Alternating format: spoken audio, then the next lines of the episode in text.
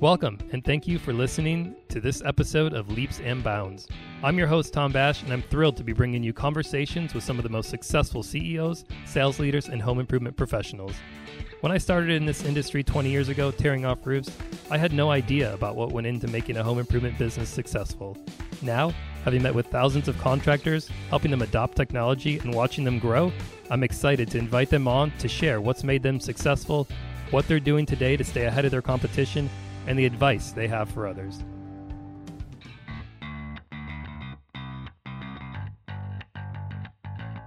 On this episode, I'm joined by Steve Stencil, CTO of Leap. As the top sales rep at New Look Home Design, Steve knew there had to be a better way to sell than carrying around briefcases full of brochures, standing outside like a scarecrow, holding up multiple sample boards, and wasting time creating an estimate. Thus, Leap was born. Let's dive in and get the full story. Steve, welcome to the show. How are you? Good. Thanks. Yeah, absolutely. So today, I know you're the CTO at Leap, um, and we'll get to more of that later. But I want to go back about 20 years and find out how we got here. So wow, I think it seems so long. yeah, tell me about it. Right, I age myself when I say that. Right. Um, I think you and I are both uh, members of the high school class of 2002. Yep. Uh, and you know something else that's funny is we're both Best Buy alum. Really? Yeah. I never knew that. Actually, 20 years ago, it was funny. They they had uh, Netflix was out, and I was working in like the DVD music section or whatever. And uh, at that time, Netflix was like a um, a mail-in DVD thing. Yep, so they I mail you, yeah. I remember. and it was like you know, and I'm like, I gotta sell this. You know, what is Yep. this stuff? yep. I remember I was like, who would order DVDs? When Yeah. I want to watch a movie, I want to go get it that night. You Yeah. know, Blockbuster was the thing. Yeah, So, because they'd have to mail it to you, and then when you're done with it, you mail it back to them. Right.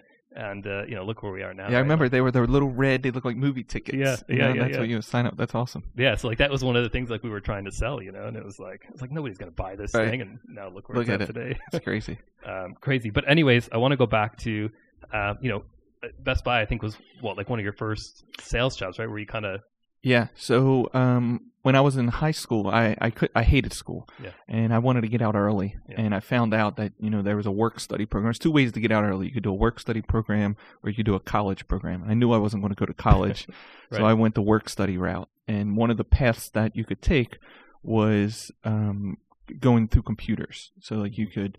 Uh, do a, a computer class. I think it was like building websites and learning. You had to do keyboarding first, Yep. then you would go to websites, blah blah blah. And um, it says, okay, in your 11th and 12th grade year, it's the second half of 11th grade and all of 12th grade, if you get a job working with computers, then you can get out half day.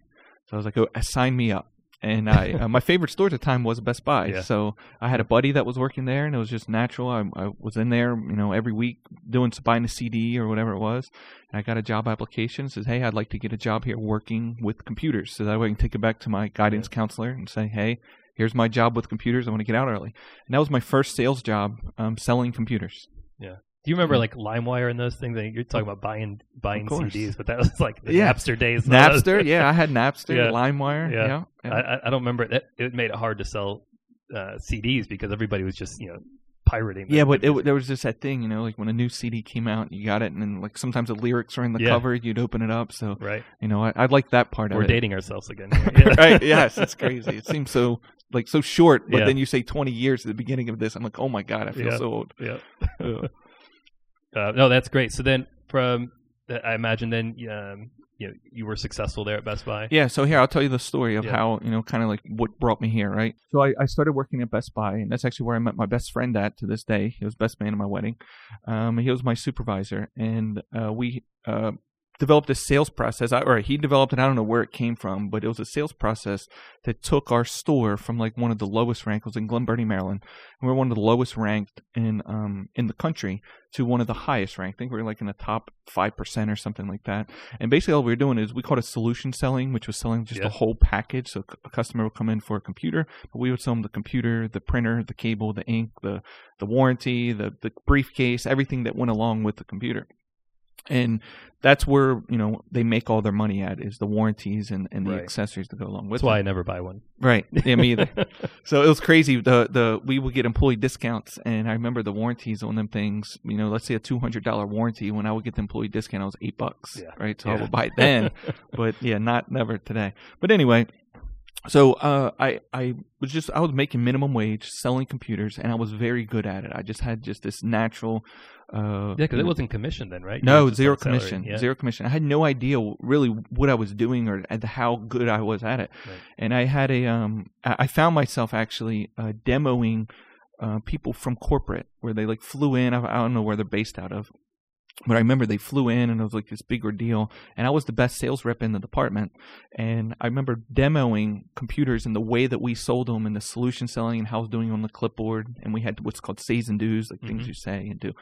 And and I was like demoing corporate because they wanted to know how our store went from one of the lowest ranked to one of the highest ranked in a matter of a year. So it wasn't Best Buy's sales strategy. That was uh something uniquely developed. Correct, Okay. correct. Yeah, that was something that we did. I think my buddy Josh, I'll give him credit for that. He Okay. put these every Sunday morning. He would come in. We would get the circular, the ad, Yeah, yeah. and he would come in and look what was in the ad, and he'd build the packages, you know, based on what things that we're going to put in it. And then a customer would come in for say a six hundred dollar desktop, and they'd walk out buying a twelve hundred dollar desktop with all the accessories and battery backups and everything that went along with it. So I did that for a couple years, and uh, I I remember I got a phone call one day at Best Buy. And um, there was this guy Mark, and he says, "Hey, Steve, this is Mark. Uh, you don't know me, but I know you." He's like, "I've heard of you through the grapevine. You know, he used to work at Best Buy, Well, word travels fast. yeah. and uh, he's like, I heard of you, and uh, I heard you're pretty good at what you do, and I work over here at CompUSA as a sales manager, and I'd like you to be part of our team, and you make a hell of a lot more money than you're making now. And I was like, uh, he's like, just come down and have lunch with me. And it was actually in Columbia, where we're at now, Yeah. Columbia, Maryland. And I was like, all right, I'll come have lunch with you. I'm all about making more money. And I went down and I had lunch with him, and he just explained to me, you know, how it worked and how commission worked. At that point, I, I didn't know anything how commission worked. And uh, he's like, you know, you basically do the same thing you're doing now, selling the same products you're doing now. You can do it the same way you're doing now, and you can just make triple of what you're making now. And I was like, okay, Sign me up. yeah, so sign me up. So then I left Best Buy and I went there working at CompUSA, and that was my first commission job. And I was to this day, I'd never worked on anything but commission. Yeah. Like it was, I couldn't imagine it uh, because you know I had an ability to sell. So um, I was working there, and then actually my buddy Josh ended up going to um, work at CompUSA as well. He was a sales manager, I think, at one point a store manager. Mhm. Um, so then uh, I worked there for a little bit. I remember my buddy Josh, he was a store manager because he got um, the store in Fairfax, Virginia. Uh, it was supposed to be temporary. So he's like, hey, man, I want you to come down and work with me in this store. We're going to take this thing from the bottom to the top like we did at Best Buy and blah, blah, blah. And it's only temporary because it was like an hour, hour, and, you know, with traffic, sometimes two hour Right, drive right. one way. So I was like, all right, I'll do it. You know, like we'll, we'll, we'll do it. And, um, so we went down there and it, I ended up working there, I think a little over two years. Wow. and um and then you know the drive was just too much uh, you know there was times i remember getting home it just so late i spent more time driving than i did at you know working.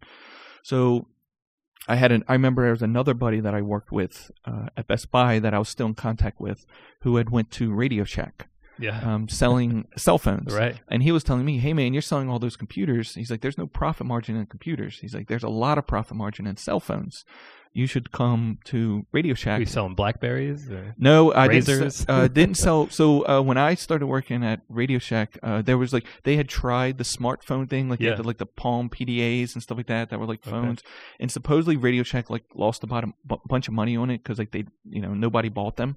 So it was before the iPhone, but Right. after like they tried a smartphone approach. Okay. So this was when um like the Razr phone was Yeah, really popular. Yeah. So um I went to Ra- Radio Shack and it was right around the corner from my house. It was an e- easy commute. I mean, I could ride a skateboard there. Right.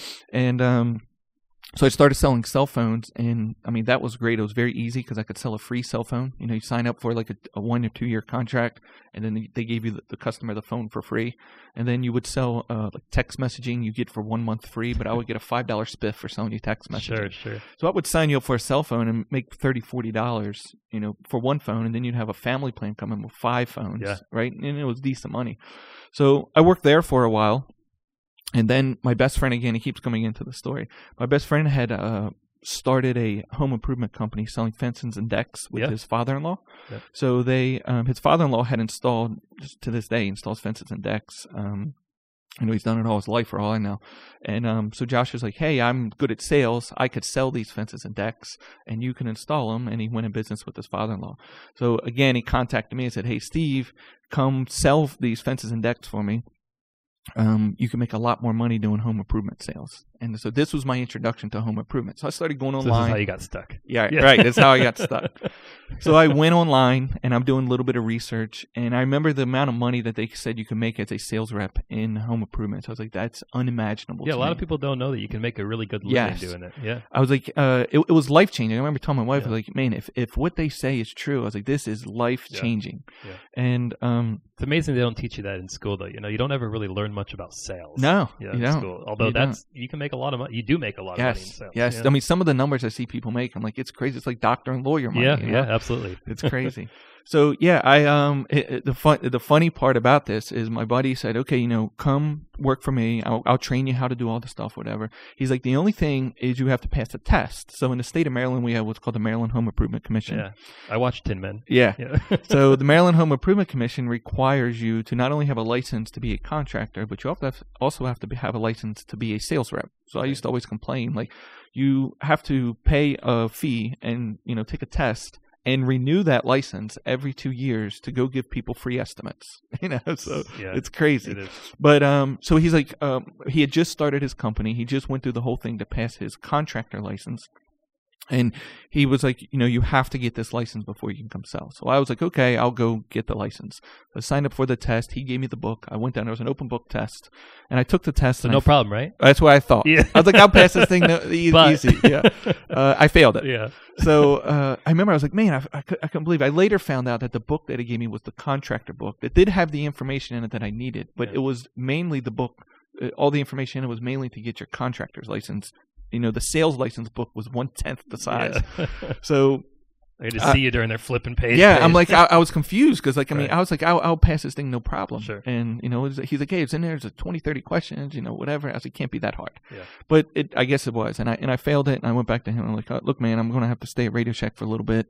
You know, I, I don't, you know, whatever. So, but I couldn't give up the fact of the amount of money that you could make in Sure. home improvement. So I kept looking online, and I found this company um, who was hiring home improvements in my area um, called New Look Home Design. And I applied on them, and actually I found them on Craigslist at the time. I mean, Yeah. this, this was a while ago, Yeah. 2009, I think this was. I found them on Craigslist, and then I, I was on like Monster Jobs, and I found them there, and I'm like, man, this company keeps coming up. You know, I'm going to give them a shot, you know, and see what they say.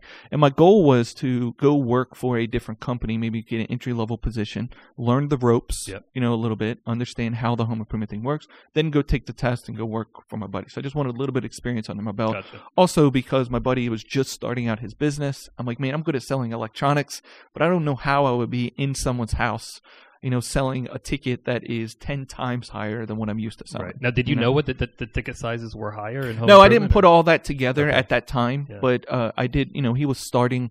He was starting his business, and I'm like, I, you know, I think I will be good, but Right. I'm not hundred percent, and I don't want, you know, his business to fail as a result of me not being able to sell. Yeah.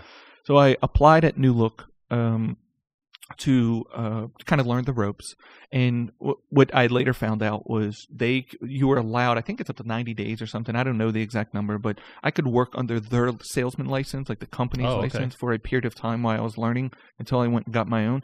So they hired me on and, and trained me. I remember initially they trained me on Windows, and I I still remember my interview. I went in and there was this guy Rich who was the sales manager at the time, and at the time I, I mean I was super.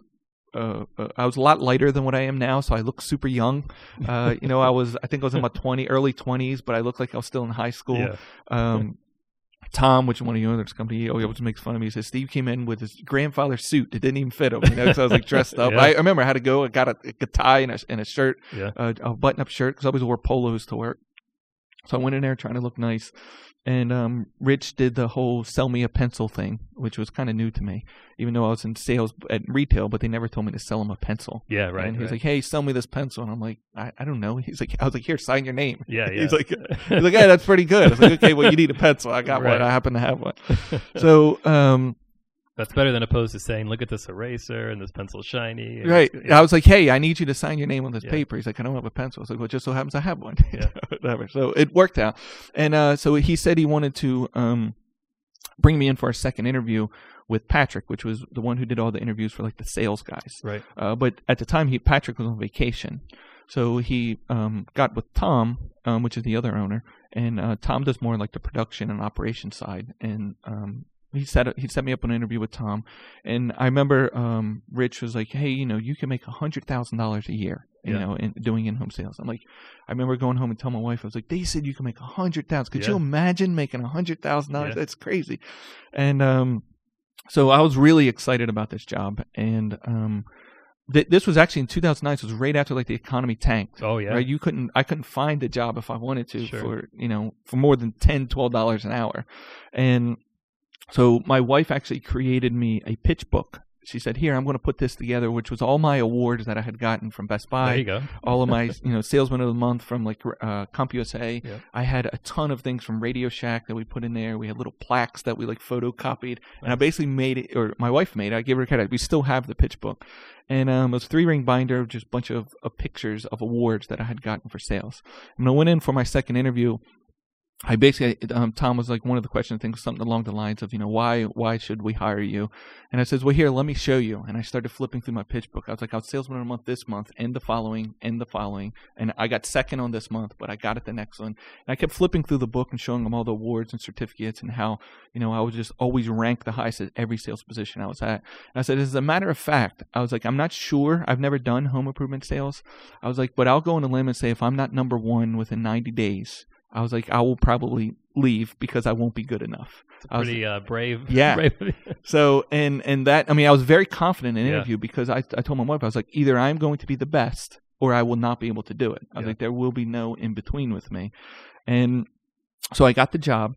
And I remember I went into training. Uh, training was like two weeks, and I was learning Windows, and it was, it was like redundant to me. I was basically just tell me about the product knowledge, Right. and I wanted to use what I learned at Best Buy. To this day, it's the best sales training I've ever received was at Best Buy, uh, where they just taught me about uh, Says and do's and, and and how to overcome objections and you know just identifying the customer's needs and then solution selling instead Right. of what I call feature selling or what they called feature selling. Yeah. You know, it's like this thing does a bunch of things. You know, and here's a list of all the things that it do.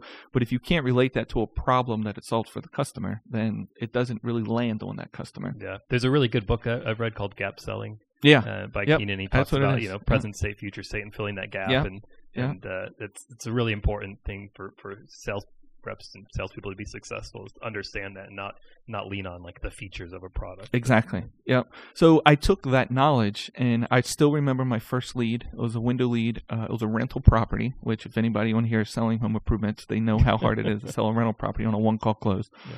So the yeah, the company I worked for was a canvassing company. So they would go around knocking on doors. A lot of times they would set up same-day leads, where I would have to go out that day and sell it. And I remember this one was a rental property, and I don't think it was the same day, but it was. I still remember the lead like it was yesterday. And I went out there, and it was for four windows. Um, the guy just wanted the four windows on the front of the house replaced because the the tenant was complaining about the windows. Okay. Um, and it wasn't the guy's house. He was very awkward sitting in the house because it, you know, wasn't his furniture Oh, or right, anything. right. You know, so uh, he he was trying to get me out there super quick, but I sold probably it. just wanted the lowest price too. I He wanted the lowest Yeah, price, cheapest yes. grade, lowest Yep. price. like- So I was like overcoming them, and again, this is my first one. They don't teach you in training how to overcome objections Right. on a on a rental property. So I was, you know, just telling them, hey, you know, well, this and the resale value, and I was like, just trying everything that I can to get this guy to buy, and I ended up selling him the whole house of windows. So Look he wanted that. just the four in the front. yeah. I ended up selling the whole house of windows. The guy ended up canceling. Yeah. Uh, so he did end up canceling the contract. Dun, dun, dun. But it was a win for me. It was a win because I, I got to turn that in. I was like, hey, here's my first lead. I, I, I can do it. Yeah. You know, I, if I can sell this, and I, It I gave you the confidence that you needed. Yeah. yeah. So then I remember I ran my second lead. I still remember that lead. It's not worth talking about, but I didn't sell it. Yeah. Um, it was it was a it, yeah, it wasn't a good lead. Um, and then my uh, third lead I ran, I still remember that one. And this was a lady that would not allow me in her house. So I had she had a little bench outside in her garden, and I uh, it was for a whole house full of windows. But her husband didn't want anything to do with the appointment and said that he was not buying windows. So she he wouldn't let a sales rep into the house. The wife wanted windows, so she sat out on a park bench. But I gave it hundred percent. I remember it got. Uh, I'm sitting there for three hours. It's dark out. I'm swatting mosquitoes off of my arms Yeah. trying to pitch this lady using a flashlight, Yeah. you know, to show her some of the things. And I signed it up with sixteen thousand dollars, and it went through. And I remember I had to go back the next day to get the financing paperwork signed. And I finally got to meet the husband, and he and got him on board. I was like, "Hey, look, here it is." It, it was she had already gotten him on board, but he had to sign the paperwork, and that deal went through. And then it was kind of off to the races, right, right out of the gate. I remember there was this guy um, they they had this hierarchy of senior reps and junior reps, right? Senior reps they got a little bit of extra commission. I think they were there longer. They've proven Sure. themselves. Um, they got all the good leads, you know, and they had the senior reps and junior reps. And my first uh, full month, I remember I did 60k in revenue, which at at the time, I mean that was a lot. The company wasn't that big. Sure. Um, matter of fact, uh, 100k was like a milestone. You got a, your name on the wall if you did 100k. Yeah. And uh, I think at the time it only been hit and hit four times. Like it's a, you know it only been achieved four times. So I did 60k my first month, which was a very solid month. I think the bonus at that time was 30k. If you had 30k, you were in bonus there territory. you go. Yeah. So I did 60, and I remember there was a senior rep that said to me, um, I, I told him he did 80 that month. And I says, oh man, I was like, almost had you. He had a $30,000 sale come in the last day of the month. That was a B back. Uh, so you go, you almost beat him. Yes, Yeah. he beat me the last day of the month with Yeah. a B back. Yeah. And um, I said to him, I went up to him, I was like, hey man, I was like, you had a hell of a month, you know, great job on the end. I was like, I almost had you. I was like, I almost had you. And he just looked at me like real cocky, and he's like, he's like, I would never let a junior rep beat me. And and like that was like I was ch- like so excited, you know, like I had a great month, he had a great month, like I was just you know getting a decent paycheck, and he made that comment, and it just lit a fire under me. Yeah. I was like, I'm going to smash him. Yeah, and I, th- I think it's important too the fact that like I, you referenced a little bit uh, uh, earlier in that story that you uh, you know sold that lead to that lady who wouldn't let you in the house Mhm. or her husband wouldn't let you in the house. Um, I think a lot of sales reps, uh, you know, just would you know uh, no show that lead or they just they Yeah. wouldn't they wouldn't put a full effort into it. So I think that definitely helps to make you successful. It's just, you know give everything even on those leads where you don't think you have a chance. Yep. You just never know. Right. So my philosophy on those was, you know, there are times that you you, you get discouraged, right? You get Right. the lead where the customers just, you know, don't want you in the house, and you know it's not going to be a sale. Right. But my I uh, um I always call it like Groundhog Day with for me. So I, I always try to erase my memory of what happened on the last lead Yeah. and go to the next lead with a complete open mind because sales reps it gets in their head. I've seen so many very talented reps where you know the last sale or last couple leads that they ran um, just wasn't that good, and you know mentally they just get drained. They go to their next lead, and it um, you know they pitch miss it because Yeah. it's all in their head. So um, mine mine was like Groundhog Day. Every day I'm like, okay, it's going to be good, and I I always said, you know, I'm going to pitch miss. I'm not going to sell 100 percent. 100% of the leads that I don't pitch. Yeah. So if I pitch that lead of the lady that won't let me in her house and just give it a shot, even if it's a 1% chance, it's still more than zero. Yeah. Right. So, you know, and, and most of the time you won't sell that lead, but, uh, you know, sometimes you will. yeah. So, um, a- anyway, I, uh, with that guy who said that he would never let a junior rep beat me, the next month I doubled his revenue. So I think I did like 120K and he did 60K. Wow. And I didn't, you know, I just wanted, I, he knew that, you know, I was like thinking, like, yeah, I, I, I know which your comment is, but he Right. like never said anything about it. And he ended up quitting. No Like, kidding. Yeah, he ended up quitting. And then there was another guy, which was like the, um, I, I consider him a smart kid in a dumb class because he was like put on this pedestal that he was this greatest sales Sure. rep and, you know, he got all the good leads and all that stuff. And I'm like, I can sell better than he can. Yeah. You know, they just don't know it yet. Yeah. And um, so, and then I eventually proved myself, and then I I passed that guy. My first full year I was there, I got I actually got I think I got second. I, I started in July, and I got second for salesman of the year. Um, my first full year, I got salesman of the year. Um, which I think I had six hundred and thirty thousand in revenue. It was a much smaller company than it is now. Yeah. Um, and then I worked there for seven and a half years, and um, I got salesman of the year for seven years. So that's seven years in a row, I got salesman of the year. And I was just looking at um, the little trophy things that I had. The first year I won it was six hundred thirty-six thousand in revenue. The last year was one point eight seven million net Wow. net revenue. So Yeah. like three times the Wow. thing. So that's that's kind of the story how I got into sales. I was um you know gifted in sales. Sure. I still consider myself a salesman. I think you put in the hard work though too, right? In order to go to a home that you don't think is you have a chance in closing and to actually close it, I think. Right. So in in all of that, right? So I was like the beginning and the end of like sales and home improvements. But Yeah. I was, uh, you know, the, getting to Leap, right? Yeah. So we're on here. It's Leap's podcast. So um, to talk about how Leap came about early on, right out of the gate when I came out of training. Um, I had I had this briefcase. So it looks like I'm moving into people's house because I had like Right. a window, uh, like a small window, uh, demo window. I'm sure I- a lot of people can relate that are that Yes, are listening if you're in. listening, Yeah. you're doing in-home sales, they're not in their heads. yes, Right, right. I had the window, I had the suitcase thing that had all the parts to the window to show how it was made and Yeah. constructed, and then I had my briefcase, you know, that was big. Sometimes I had to make two trips to get into the house, and then if I was pitching multi-products, that's a whole other story. I mean, I had their whole kitchen and dining room covered with Yeah. things. So I go into um, I come out of training and I have my my um, briefcase that has I remember I had three three ring binders, which was one was had my price guide in it that had windows, roofing, siding, doors, etc. Just a bunch of little sleeves that had all different pricing. I had another one that was the pitch book, which was like a brag book about the company and why they should buy from me, and Yep. you know had all of my company story and all that stuff in it. Uh, and then I had another one which was basically a bunch of dividers that had all the paperwork that I needed. So it had all my measure sheets for all the different products. It had all the contracts for each product, um, and then it had like addendums and, and credit applications and Right. stuff like that in it. Um, and then of course I had all the brochures. Right, if you pulled all the brochures out there, about an inch and a half thick of brochures, because I had multiple copies copies of every brochure because I would run leads, you know, multiple times a day, and I wouldn't always get back to the office every day. Right.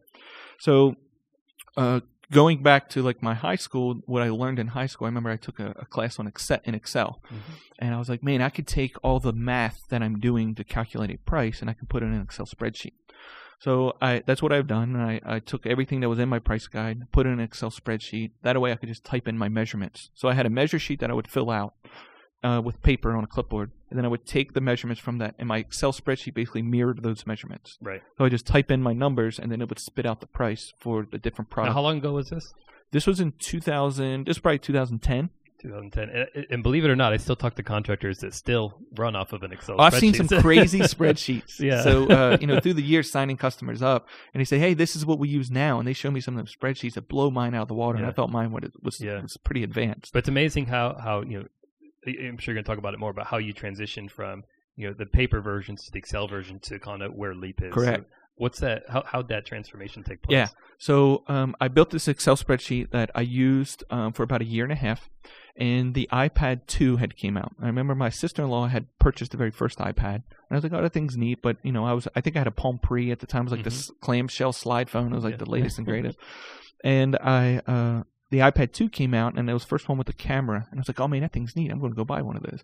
So I did. I went and bought one, and my intention initially was to use it for work. So I was like, "Hey, I could put you know do my pricing on there, um, you know, math, put my spreadsheet, blah blah blah." But at the time, Microsoft Office didn't exist Right. on an iPad back then, and I didn't didn't put two and two together. So I basically had like I don't know, let's say it was a thousand dollars at the time. I had a thousand dollar tablet that I could play Angry Birds. Yeah. you know? Right. Angry That's- Birds. Yeah. that's, that's all. That's all it really did. I Yeah. remember like there wasn't much. I could, I could check my email. I could play Angry Birds. That was about it. I think after I bought my first one, it sat around like a paperweight for six months Yeah. or so. It's like it was really exciting, but it didn't have the functionality Correct. that I needed it to. Yeah.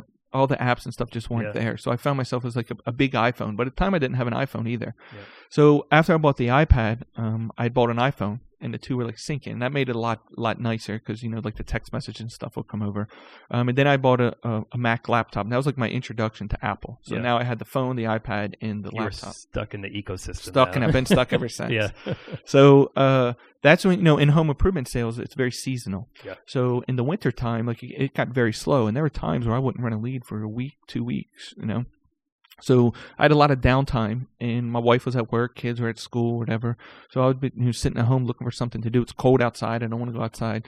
So um, I went back to like my computer days in high school, and I was like, you know, I want to take that to the next step. I learned how to make a website, but I would love to learn how to make an app.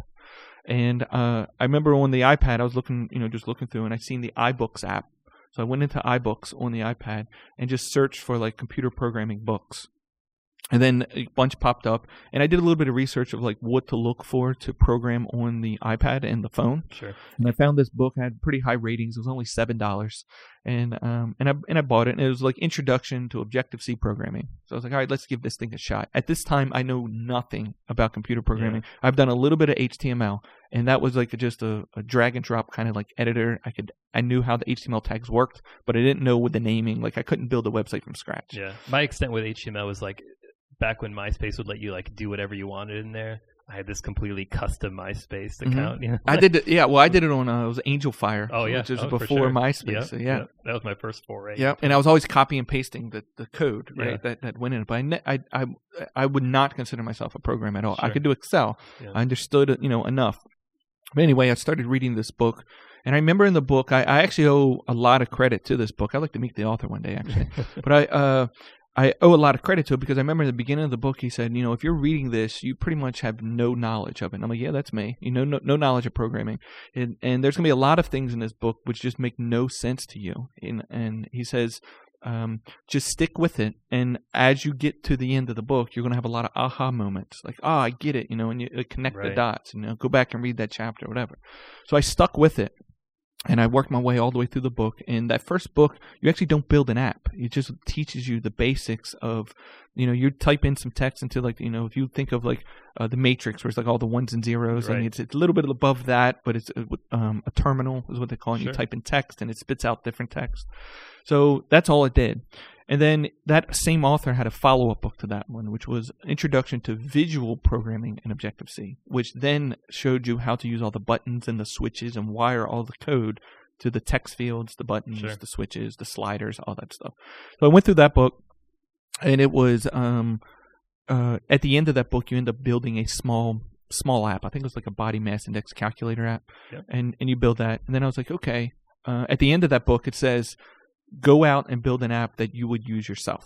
You know, and that's the best way you're going to learn. You know all the basics now. Right. Go out and build an app that um, you know you would use yourself. Something that would solve a problem you had. Yep. And at this time, the, your problem, I'm assuming, was Well, it, uh, well, the spreadsheet kinda, Okay. but uh, I was still using my spreadsheet, so I didn't really. I mean, that was working for me. So initially, I had started on a, a gas app, which Oh, was an, a, an app that I could type in my mileage, and every time Sure. I filled up gas, how many gallons and how much it was, and it would tell me. But then I on I went on the app store, and there's a hundred of them that do the exact same thing better than what I could do. yeah. So um, then I, it just naturally came that hey, I'm going to replace the functionality of my spreadsheet on an iPad app. And you know, I threw something together very quick. I mean, it took me a week, and I had b- the basic math, no, app doing the math.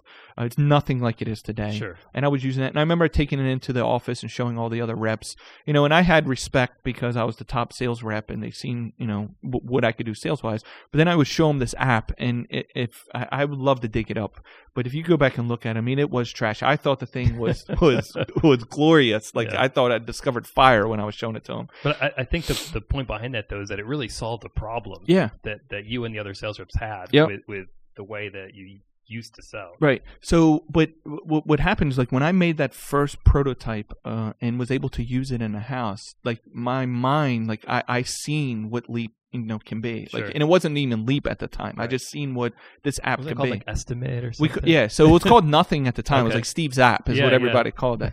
But uh, there was a sales rep that I worked with, and he came in one morning and said, "Hey, I have a great great name for that app." I was like, "Okay, hit me."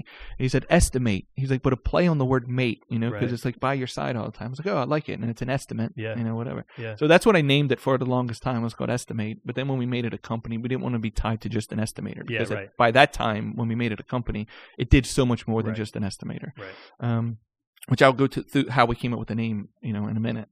But um, anyway, we were. Um, uh, I was using this app, and I was running leads while you know while using this app, and I was making all the mistakes that sales reps make. So you know, I would go in, and I remember at the end of my lead, we're supposed to go in and update our lead results into the CRM. I would forget, you know, it was just out of sight, out of mind. I was done my appointment. I was driving on the way home. That doesn't make you money. It makes Right. you money being home exactly, selling, right? Yeah. Exactly. and I would forget. So it got so bad that uh, um, the company started putting a fifty dollar fee on reps that didn't do it because they had, you know, in order to get their job done, you know, in the office the next morning, all the reps had to update their lead results. Right, right. And reps weren't updating the results and they didn't know what happened to the lead, blah blah blah. So They started putting a fifty dollar fee on it. And it took one of those fees for me. I was I was ticked. Yeah. And I'm like, I, that's never going to happen to me again. I'm always going to remember to update my lead results. So I put like a little notification in the app that says, okay, if you if you open the app, start an appointment, and then close it, you have X time where the thing starts alerting you to say, hey, you need to update your lead result, Yeah. um, which is in the app today. Like that is a thing yeah. that it's, it, a, it's a valuable feature Yeah. too. Yeah. um, and but I, I would make mistakes. Like I, uh, I'll give you a, a good example. I, w- I, I still remember this lead I ran where um, it was a, a a townhouse and they had a homeowners association that required beige windows on the front of the house. Uh, the windows that I sold, I sold two different kinds, and my top of the line ones were the only ones that came in beige. Um, the customer had a also like a little sunroom, like it was like a screen and porch turned into a sunroom on the back. So they wanted a price on windows on the whole house, front and back, as well as the sunroom. Uh, it came down to it where the customer wanted a price on the top of the line on the front because they needed the beige. They wanted the white top of the line on the back because they didn't want to pay for the beige upgrade. You know, on the back of the house. It was a townhouse, so it didn't matter. And then they wanted the cheap windows in the the sunroom. Mhm. Uh, so because they didn't, you know, wasn't heated and air conditioned, all that stuff, they didn't care. So I found myself no, I mean, I had to go back to paper. I was like, in order to price that up, I have never considered in any of my spreadsheet or the app that I was using at the time to price up windows with three different kinds or series of windows. So I had a little notepad uh, on my iPad, a little notes app, and I put on there, you know, that specific scenario. And he says I need to figure out a way to be able to price that up super quick. Because when I'm sitting across the table from Mr. and Mrs. Jones, I want to be able to have all of my time focused on closing the deal. I don't want to have to take time pricing it up and, and reworking numbers and calculating Right. financing and doing all that stuff, right? Filling out paperwork. Because I remember there are times where you're like, okay, well, uh, you know, that specific example, if I, if I were to say, hey, Mrs. and Mrs. Jones, give me a minute to work that up, right? And I have to go back to my calculator, my price book, and math. Even if it takes two minutes to do that, that's two minutes that Mr. and Mrs. Jones can go start dinner. Yeah, you're going to lose their attention. Yeah, give the Right. kids a bath, whatever it's going to be. And then my chances of closing a deal when one of the parties leave the table plummet. Right. So I always wanted to keep them engaged and I only have a, a finite amount of time to keep them engaged. So by using technology, I was able to just quickly calculate those prices. And anything where I found an inefficiency in the seven years that I was running leads, I made my app make that more efficient. Yeah. So as I um as I uh, was programming that, I realized, hey, this programming can do so much more than Excel. Yeah. So I can I can have it generate PDFs. I can have it connect to APIs where I can push into different CRMs. I can push data to lenders, um, and that's really what I started to do. Um, and then kind of like the bring the whole thing together, like how we got here today. Uh, I actually got it to a point where the whole company adopted it. Uh, you know, every sales rep in that company, was about 30 to 40 at this time, sales reps that were using it. It was polished. We worked out all the kinks. You know, it was scaling with the company. And uh, reps who were use it started to contact me when they would go work for somebody else. They said, "Hey, I was using that app over at New Look. Yeah. I'm now working for this company, and I have to go back to the I don't you go know, back to paper. yeah, I'm going back, to, the Stone Age. uh, and I, I remember telling them, I was like, hey, I can't, I can't um, make it work for your company. It only works for this company. You know, I'm running leads. This thing is kind of polished. I don't want to spend any more time on it with another company. Blah blah blah. And after about the fourth or fifth time, there's a company that um, you know was very persistent and said, hey, you know, I like to really use this thing, and they seem like a good candidate, good people to work for. And I said, okay, I'm going to make this work for you guys. And um, I went back to the owners of New Look and I said, hey, man, I'm going to give this thing a shot and see what happens. I think this thing can be big because uh, this company that I was selling it to, the, the owner of the company actually sat on the board of the Maryland Home Improvement Commission. Yeah. So I'm like, if he don't have a solution for all these problems that I have solved, then nobody has a solution for all these problems I solve because this guy see you know interacts with contractors every day. You know he sits at the board of a of a state you know level agency.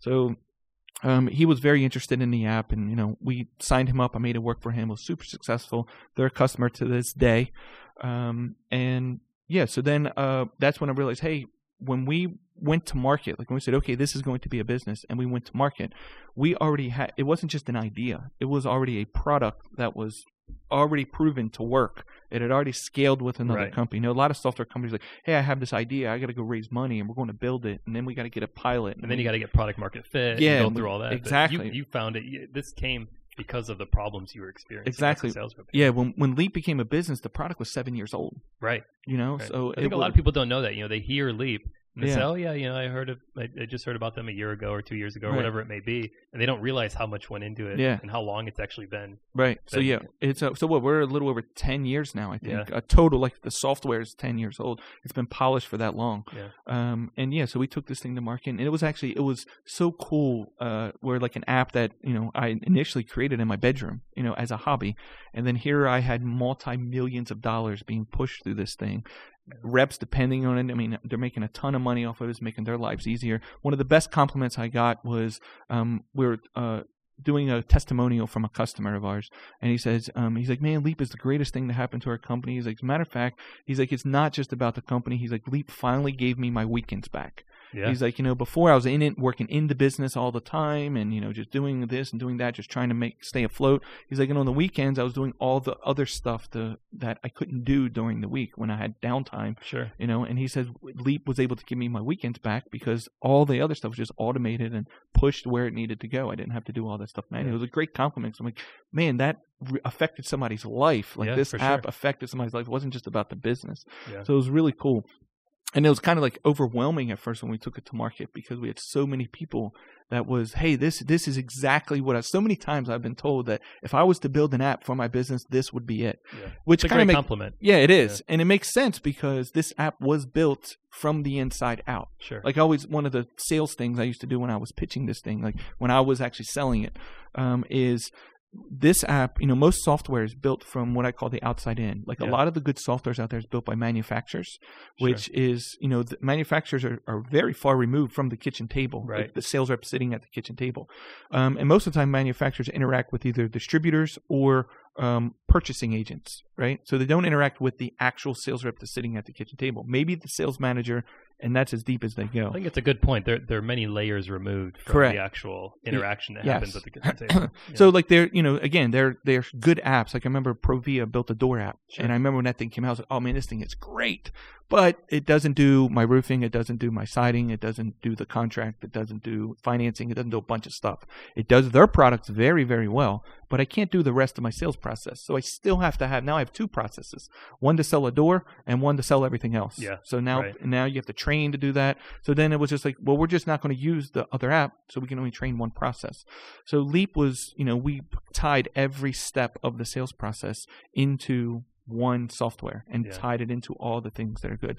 So, you know, what makes our app great, it was built from the inside out. The end user built it. And one of the things uh, Patrick always says, a good point, is if you look at the, t- the average um, tenureship of a sales rep in the home improvement industry, it's probably six months to a year Right. before they either go work for someone else or look for uh, a different industry or look to get promoted. yeah. Um, so I was able to do it for seven, which Yeah. you know was above average. I was at the top level of it, um, right? So I mean that's hard to do too, to stay in it for that long and at the top. I was also a gifted computer programmer, so I was able to build the app, which kind of removed all of the other uh, things that would go along with building an app, like Yeah. focus groups and you know hiring developers and hiring agency and all that stuff. So you know we ended up with a product that was tailor fit for this industry. That's great, Steve. So how did you how did you come up with the name Leap? Yeah. So when when we were thinking of names, uh, you know, initially we had the estimate name, as I mentioned earlier, and we were trying to. Uh, we knew that this was a big step forward for the industry. Right. Our industry is still one of the only ones left untapped with technology. So if you think of any other industry, you know, there's apps for everything. You're going in, you know, you're checking yourself out at the grocery store. You're scanning barcodes. Like everything is digitized. I think I heard. I think I heard home improvement and agriculture were like the last two. Yeah, know, yeah. Yeah, agriculture. Didn't even think of that one. Yeah. But yeah, it's there's, uh, you know, there really technology is, has not been adopted. Um, so we knew that uh, switching people over from what they're doing now, because it's kind of like if it isn't broke, don't fix it. But they don't realize that it's broke. So switching them over to something digital is going to be a big move forward. So we look, started looking up synonyms for um, moving forward, like a big change. And the first couple one, the first one, uh, we a bunch came up, and the first one that we actually decided on was Propel. I'm like, hey, you know, that's and we also wanted a name that was short and um, like that we could kind of. It wasn't um, specific to the industry Sure. because you know we didn't want to be tied to home improvements. Like Sure. if we wanted to use it, another we have people who actually use it out of the home improvement industry. Right. Um, but we wanted to just be a generic name that really meant nothing. That we could kind of make it mean. You know, when we say it, you know that it's the home improvement software or the software. Um, uh, you know that we have or that we're selling. So uh, we started with Propel, and that first customer that we signed up, I had said to them, uh, they had said to me, "Hey, did you decide on a name for the app yet?" Because I told them, "Hey, right now it's called Estimate, but we're going to change that." Um, to, and then when I was signing them, I was like, "Hey, have you decided on a name?" I was like, "Yeah, I think we're going to go with Propel." And they're like, "Oh, like the water." And then instantly, I was like, That's well, the first thing that came into my Yes. mind too. and I was like, no, not well. I guess we can't do that because you know now we would have to overcome the whole water thing, and I didn't even think of that. So that was like a good test. You yeah, know, like a that, litmus test. yeah, right. if that was a good uh, a good name or not. So then we went back to the drawing board, and um and then leap was a good you know moving forward, a big jump, a leap forward. And then we thought, hey, you know that the, the logo, I could see the logo on it, like maybe like a little swoosh of a frog jumping, or you know something like that. We ended up with the three frogs jumping, and um you know that's really where it came about. It was just a a synonym for moving forward, a big step forward and changing your business process and just the industry as a whole. You know, so going technology, which you know today I think we're at a point where the industry is ready to shift to digital because you know the younger generations come up, with the millennials, you know, to say that the new uh, management, the new business owners are Absolutely. taking over the Yeah. businesses. They're the new sales reps. They're not afraid of technology.